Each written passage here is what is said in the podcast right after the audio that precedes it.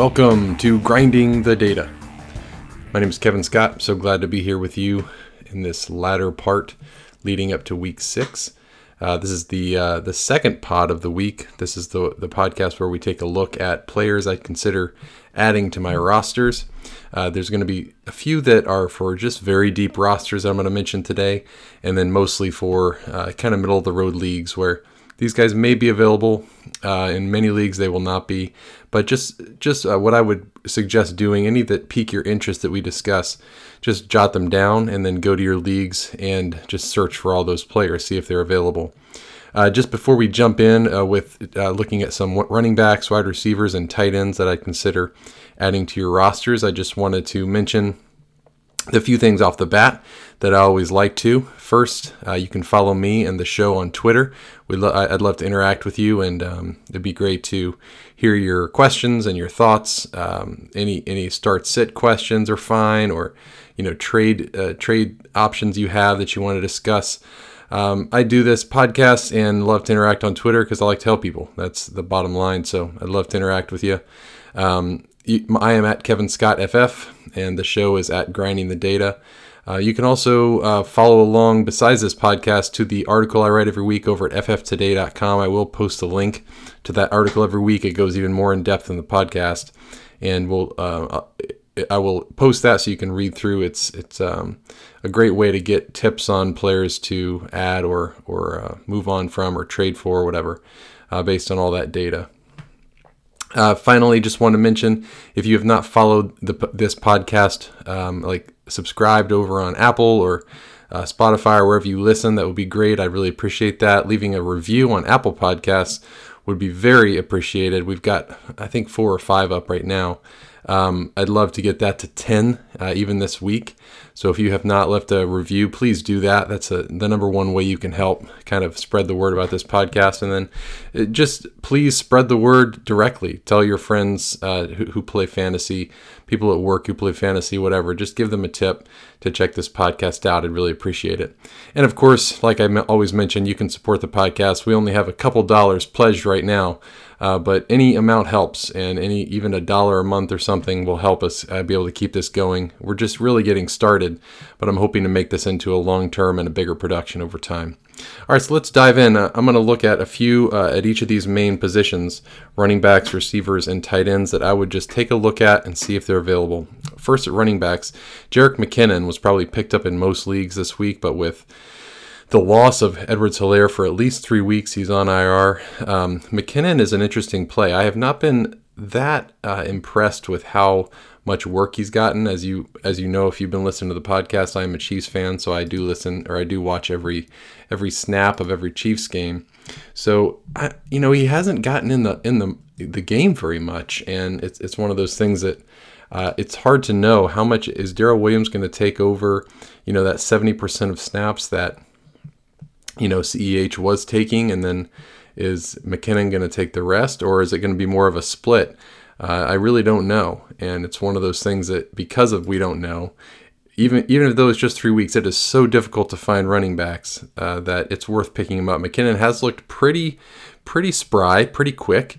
Uh, he's coming off some injuries over the past few years. I think he's he's in good shape though.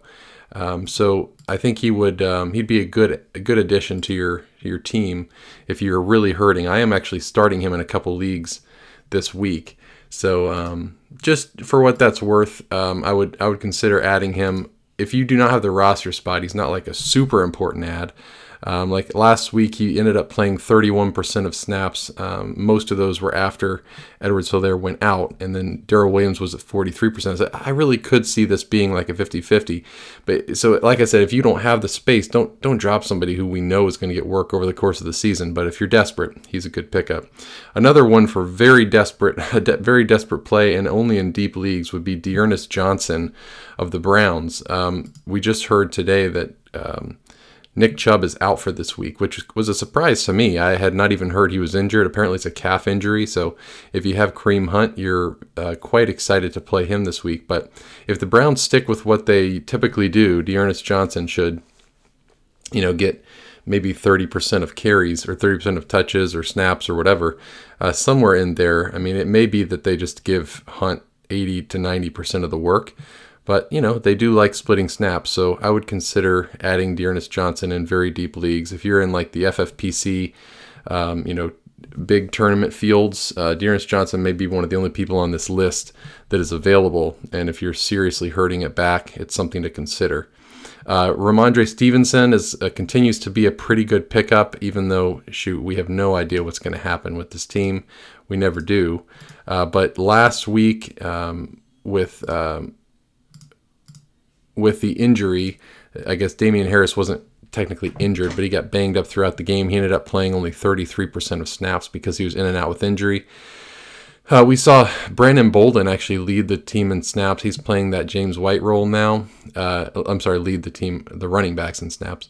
But Rhamondre Stevenson actually played more than Harris. He was at 34%. Um, if they if they ever make the shift to wanting to split carries permanently between these two, or even if Stevenson is more dynamic than Harris and he starts uh, getting more more looks, I think he actually might be a better fit for this offense. Um, I think he could um, he could be very effective around the goal line. He could become a goal line back. He's just a big bruiser and is a good overall back. So I, I would consider picking him up if you're if you're desperate. He is probably owned in a lot of uh, competitive leagues, um, but he's worth picking up if not. One guy that is a very like speculative ad on my part, and this would just be in shallow leagues where he's probably available, but Kenyon Drake. Um, he's he is likely to have been dropped in many leagues, even competitive leagues, because he's done nothing, and the Raiders have just not given him any work um, over the past few few weeks, um, which is very odd for a team that gave him such a big contract in the offseason. Like he started out the first two weeks, uh, first three weeks, he was 48, 71, and 43% of snaps. And this past week, he was 18%. So just really barely playing. And then they also worked in Jalen Richard uh, this past week, which was an odd decision. His first snaps of the season. We don't know what's going on, but we do know that Gruden is gone, and so we have a new kind of a new coaching staff, and, and they may kind of say, hey, let's let's shift this, let's start getting Drake more involved. So just a name to keep in mind again if you're super desperate, uh, a player to pick up. And then one last running back is Darrynton Evans. I've mentioned him a few times on this podcast. He is worth a, a speculative ad as well. Um, he's coming back from injury. They did designate him to return from the IR, and um, behind Derrick Henry, it's it's really there's not much. Um, I know that they have um, they have given uh, I can't remember his name, but that player behind Henry a lot of work. I will look it up here while I'm talking. Um, but um, I think Darrynton Evans is clearly Jeremy Jeremy McNichols is his name. I think uh, Darrynton Evans is clearly a better player. Um, now, McNichols has, has improved. He looks decent out there. He's he looks good catching the ball, which is really what they need help with. But uh, Evans is a far more dynamic player, has top end speed, and is excellent catching the ball. So he's just a good uh, he's he's a good ad if you have deep rosters to stick on there for when he comes back. If he starts playing McNichols snaps, um, gets 20 to 30 percent, he will have value, uh, especially in deep leagues. So let's move on to receiver. I have quite a few here. Uh, most of these, again, are speculative. When we get to week five or week six in the season, as we are, um, you know, most players who have already obvious value are certainly on rosters, right? So the the guys that we have to focus on at this point are players that are kind of coming back from injury, are unknown, are young, um, haven't done much, have been dropped, those kinds of things. So these are the players I'm focused on. Um, and um, if you, a lot of times, if you pick up these players selectively and hit even on one of them, it can really change your whole season. So that's why we do this podcast. Uh, the first first player is uh, not going to be available in, in in deep leagues or very competitive leagues, but kind of mid range leagues or shallower leagues, he probably is, and that's uh, Rashod Bateman from the Ravens. He is uh, likely going to make his debut this Sunday. He is a very good receiver, at least he was in college. I think he will instantly push Marquise Brown for, you know, the most uh, snaps at receiver. I think he's going to uh, have a great opportunity in this remade Ravens offense that loves to throw the ball now. Coming into this season, we were a little bit hesitant to draft Bateman, some people, because he was going to an offense that has such little volume. But so far, that's not the case. The Ravens are chucking it. So he makes an excellent, I mean, this would be my top ad if he is available on your wire. Pick him up immediately. I think he's going to really show out in the next few weeks, and you're going to wish you had. Uh, another player in very deep leagues, I'll, I'll, I'll, go two here, in very deep leagues, very competitive leagues where most of these players are not available. You can consider picking up Marquez Valdes Scantling or T.Y. Hilton. Both are kind of desperation plays. Um, neither guy did much last year, you know, overall, uh, but both are long play kind of deep ball targets for uh, for most of the time. Uh, both can you know are threats to score. Both have speed. So if you are you know like I said very deep leagues, consider adding one of those guys that might pay off uh, if you need like a bye week fill in coming up here. Uh, a couple guys that are going to be coming off of injuries Will Fuller and Jarvis Landry. Uh, both probably have been dropped in a majority of leagues. Uh, Landry's been out for quite a while, I think four weeks or so, and he just was designated to return. It's clear that Mayfield likes to throw to him even more than Beckham, uh, so he is worth an ad. And Fuller, we don't know how he's going to fit in the Dolphins' offense yet, but he is um, super quick, you know, long speed and quickness, dynamic player. Tua's coming back, um, likely this week. So he makes a very good ad. I'd say Fuller far ahead of Landry um, as far as order of pickups. Uh, probably for me, Bateman and then Fuller would be my list here to start. Um, Robbie Anderson's another one who may have been dropped. Um, he's definitely worth picking up. He's getting lots of targets. They're trying their best to incorporate him in the offense. So I would pick up Robbie Anderson if he's on your wire. And then two more guys I'll mention are um, Josh Gordon, who I mentioned last week.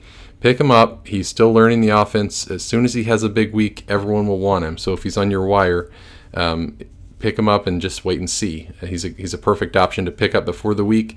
If he does nothing, you can always drop him. Uh, I'm carrying him on most of my rosters, just waiting for that blow up week and then hoping that it pays off. And then one other guy is uh, Amon-Ra St. Brown. I've mentioned him before. He's getting more and more incorporated into this offense. He got he's had 13 fantasy points or more the last two weeks, and getting lots of targets. And really, he's like the last man standing for this this receiver corps. Um, uh, most teams are taking T.J. Hockenson out of the equation. So, and he's a very good, you know, quick sort of uh, slot player. Um, I think he can play the outside, but that, he's kind of like a Golden Tate, which is interesting because he's on the Lions. That's who he reminds me of. But anyway, I would those are the those are the receivers I would consider picking up. I think all of them have the potential to really pay off for you. Uh, if you um, if you add them and then they go off, uh, it's a, it's kind of a perfect timing and situation for you. And then we'll move to tight ends. Um, one guy that's definitely has his name already out there and is probably not available in most leagues, but might be in yours, and you should check it out. It's Ricky Seals Jones. Uh, this is just a short term play because Logan Thomas is likely only out for three weeks.